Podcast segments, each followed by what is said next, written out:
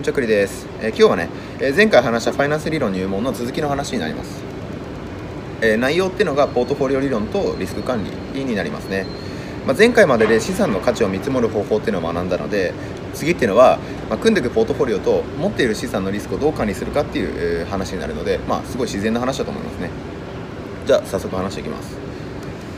ポートフォリオ理論っていうのは、えどの資産にどれだけ投資すればよいかというものになります。えー、プライシング理論っていうのが資産の構成価値っていうのを求めるための理論だったんですけども、えー、それだけでね投資判断をすることはできないわけです、えー、これっていうのは市場にはあらゆるクラスの資産があるからです。それぞれにどれくらい投資するかっていう判断する尺度にポートフォリオ理論っていうのがあります、まあ、ポートフォリオのね、えー、構成を決定するには投資する資産クラスっていうのを決めてそれぞれの資産クラスの中でどの銘柄にいくら投資するのかっていうのを考える必要があるわけです。えー、まあ、究極的な話をすると投資家にとって最適なポートフォリオって言えるのは安定的に収益を生み出すポートフォリオなわけです、まあ、リターンっていうのはリスクと隣り合わせなのでどれだけのリスクを取ってね、えー、その対価としてリターンを期待するのかっていうのを考える必要があるわけです、まあ、ポートフォリオの、ね、価格変動が激しすぎた場合っていうのは心が安定しないですよね。あの価格の動きの激しさってボラテリティっていうんですけどそれが大きければ大きいほど心っていうのは安心しないわけです。まあ、ボラティリティがね、えダメなわけではないんですけどもトレーディングしてる人なんかにえー、おいては、うん、なのでポートフォリオの、ね、リターンっていうのを安定させるためにはあらゆる資産クラスとか銘柄に分散して投資する必要があるわけです。ポートフォリオ理論っていうのはこの分散投資の中身を合理的に決定するのに役立つわけです。ポートフォリオ理論の土台となっているのは、えー、資本資産価格モデルってものでこれキャップ M って呼ばれるものですね、うん。まあ、キャップ M っていうのはいくら儲かりそうかっていう点に加えて日々のリターンがどれぐらい激しいかという、え、側面に着目して資産の、え、配分比率っていうのを決めていくものです、まあ、簡単に要点で説明するとキャップ M っていうのは全ての資産を無リスク性資産とリスク性資産に分けて考えます。無リスク性資産っていうのはアメリカとか日本だ、なんかの、え、主要先進国が発行している国債のことで、え、リスク性資産っていうのはそれ以外のことですね。これ株とか、え、不動産とか、え、為替とかそういったものです。したがって、え、ポートフォリオっていうのを決定するときはリスク性資産の中で何をどれだけ保有するかっていうのと、えー、無リスク性資産とリスク性資産に、えー、それぞれ何割保有するかっていう、え問いに分解することができるわけです、まあ、結論から言うとリスク性資産っていうのは市場ポートフォリオと一致させるべきだっていうのがキャップ M の、え結論です。市場ポートフォリオっていうのはね市場すべてのリスク性資産を時価総額に比例して保有するポートフォリオのことです。まあ、市場ポートフォリオっていうのをね、えー、詳しく説明、まあ、あとは違う別の動画でしますか、うん。まあ、ポートフォリオにおいて個人ごとに取るべきリスクっていうのは、えー、必ず異なるので、えー、市場ポートフォリオからどれだけ動かすっていうのをまずは考えるわけです、うん、安全性を重視したい人っていうのは無リスク性資産の、えー、割合を大きくしていくわけですよね。逆にリスクを取ってリターンを求めたい人っていうのはリスク性資産の割合を大きくしていくわけですまあ、ポートフォリオのリスクっていうのはね、えー、無リスク性資産の割合で調整するので、まあ、場合によってはねレバレッジをかけて高いリターンを狙うこともあるわけです。レバレッジっていうのはテコの原理みたいなもので人の金を借り入れて、えー、自分の資産とみなして倍率をかけていくものですね、まあ、主にリスクっていうのはリターンのブレなので先ほども言いましたけど標準偏差を使うわけです、まあ、したがって、えー、時系列データで標準偏差っていうのを出してこれをリスクとして、えー、見なすわけです。まあ、複数のリスク性資産に投資するときっていうのはそれぞれに、ね、0%から100%まで投資したときに標準偏差と期待リターンっていうのをプロットしてねリスクとリターンからね投資配分というのを決定してるわけです。まあ期待、えー、そのプロットっていうのは X 軸と Y 軸みたいな感じでこう分けてこうプロットしていくわけですね、うん、グラフ上に点を打っていくわけです。プロットされるグラフっていうのが弓状になるのでこれでねリスクとリターンっていうのは比率を決定していくわけです、えー、こう X 軸と Y 軸を分けてえー、プロットしていくとこう弓状になるわけですよ。なんでこの中から最もリスクが小さくてリターンが大きそうなところっていうのを点々を決めてそこに、えー、投資配分とするわけです、え、このね最も標準偏差っていうのがちっちゃくて期待リターンの大きいポイントを、えー、効率的フロントやっています。まあ、つまりリスク性資産へ投資するときっていうのは効率的フロンティアから資産の候補を探せばいいわけです。まあ、キャップ M のね詳細な解説っていうのは別の本を手に取ったりとか、まあ、この本のね中を見たりとか、まあ、より詳細なポートフォリオ理論の本を読んでもらえばなと思います。すごい分厚い本ではいっぱいあるのでそっち読んでもらえばなと思います。え僕は自分を資産とみなして、まあ、労働でキャッシュフローっていうのを得ながら、えー、あまりリスクのね高くない資産へ投資して、まあ、考えるその思考のウェイトっていうのを金融市場ではなくて労働市場に向けてるわけです。まあ、それぞれの、えー、それぞれ個人の考え方から 取るべきリスクっていうのは必ず変わらずなのでポートフォリオっていうのを学んでいくのはね、えー、なんかこう金融だけじゃなくてすごい大事な考え方だなと思います、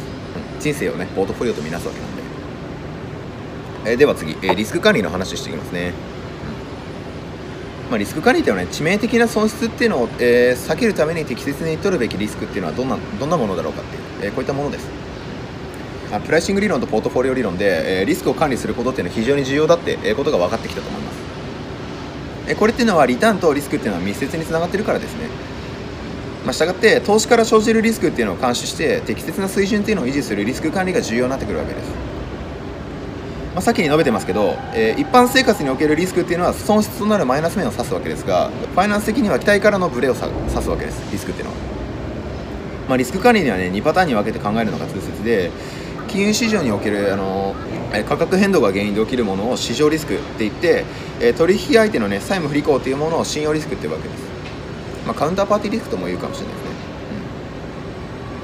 うん。まあ、金融商品っていうのはね必ず値動きがあって、まあ、値動きの大きな日もあれば小さな動きの日もあるわけです。なので日時リターンっていうのはね、え分布をグラフにすると一般的に正規分布になると言われます、まあ、正規分布っていうのがこういうこういうものですね。こういうものです皆さん必ず見たことはあると思います。したがってファイナンス理論っていうのは資産とかポートフォリオのリターンが正規分布に従うと仮定して話を進めることがすごい多いです。まあ、将来のリターンというのは実際には不明なんですけども平均リターンになる確率っていうのが最も高くて平均から乖離したリターンになる可能性っていうのは最も低いわけです。このどんな値を取り入れるかっていうのを示されているのが確率変数というものですね、まあ、少し言い換えるとファイナンス理論では将来リターンを確率変数として扱って正規分布に従うと考えるわけです。正規分布っていうのがこういうもので標準偏差がこの真ん中の部分ですね。プレからなんで。ただし、えー、正規分布においては標準偏差って68%しかカバーしてないんですよ約。なので、まあ、難しい話っていうのを抜いておくと標準偏差っていうのはねえリターンの分布として7割程度をカバーできるんだよっていうことを、えー、分かっていればいいと思います、まあ、標準偏差に関してはおおむね分かってきたと思いますが、うん。まあ、さっきも言いましたけど、えー、約7割なので標準偏差っていうのは一般的なものなんです、うん、一般的なものなんです。なんですけども、えー、経済というのは常に同じではなくて非常事態も生じるわけですね。したがって標準偏差だけではなくて、えー、非常事態の話も少ししなければいけないなと思います。非常事態っていうのはポートフォリオの、ね、価値が大きく下落することであってこれはねバリューアットリスクっていう概念を用います。バリューアットリスクっていうのは起こりうる最大級の損失額を数値化したものです。まあ、ちょっと統計的な話をするとバリューアットリスクっていうのは保有する期間と信頼できる水準っていうのを決めていく必要があるわけなんです。期間と水準ですね、まあ、例えば時価総額1億円のポートフォリオに2500万円のバリュアットリスクを設定するなんか、えみたいに言いますね。この例ではポートフォリオ全体のバリュアットリスクっていうのが2500万円を超えないように設定していくわけです、まあ、つまりバリュアットリスクを設定することはね、えー、身の丈に合った投資をするためにすごい重要となるわけです。まあ、計算式とかそもそもうん正規分布っていうのを仮定せずにバリューアットリスクを求める方法っていうのは書籍にて確認してほしいなと思います、まあ、他にもね、えー、リスク管理の理論っていうのは主に正規分布なので、えー、正規分布で捉えきれないファットテールの分析っていうのは重要なので、まあ、その詳細っていうのは別のリスク管理の、えー、本とかこの本の、えー、にて詳細確認してもらえばなと思います、えー、この動画ではね、えー、資産運用に関する考え方っていうのを紹介してきました。まあ、よく言われることではあるんですけども、え分散投資が重要だよっていうのはすごい分かったと思います、まあ、日本人っていうのはアメリカ人とかに比べて、まあ、現預金率っていうのはすごい高くてね、えこれは金融市場へ投資してないことを表すわけです。もちろんリスク性資産を保有すれば損する可能性というのはあるわけですが、まあ、適切に分散投資していれば、まあ、最終的にはより良い結果につながるんだろうなってことが分かったと思います、まあ、ファイナンス理論の根本的な考え方はリターンはリスクの対価だよっていうことですね。まあ、対価のないリスクっていうのは分散投資で抑えて対価が支払われるリスクっていうのは適切な水準で維持していくことで、え、リターンっていうのを取っていくわけです、まあ、ファイナンス理論っていうのを学ぶことで、まあ、リスクをとにかく避けようっていう考え方とか、えー、楽して儲かるよみたいな詐欺の詐欺みたいなね、えー、投資から身を守ることができるんじゃないかなと僕は思ってます。まあ、この本を読んだだけで別に投資で儲かるって話ではないんですけども、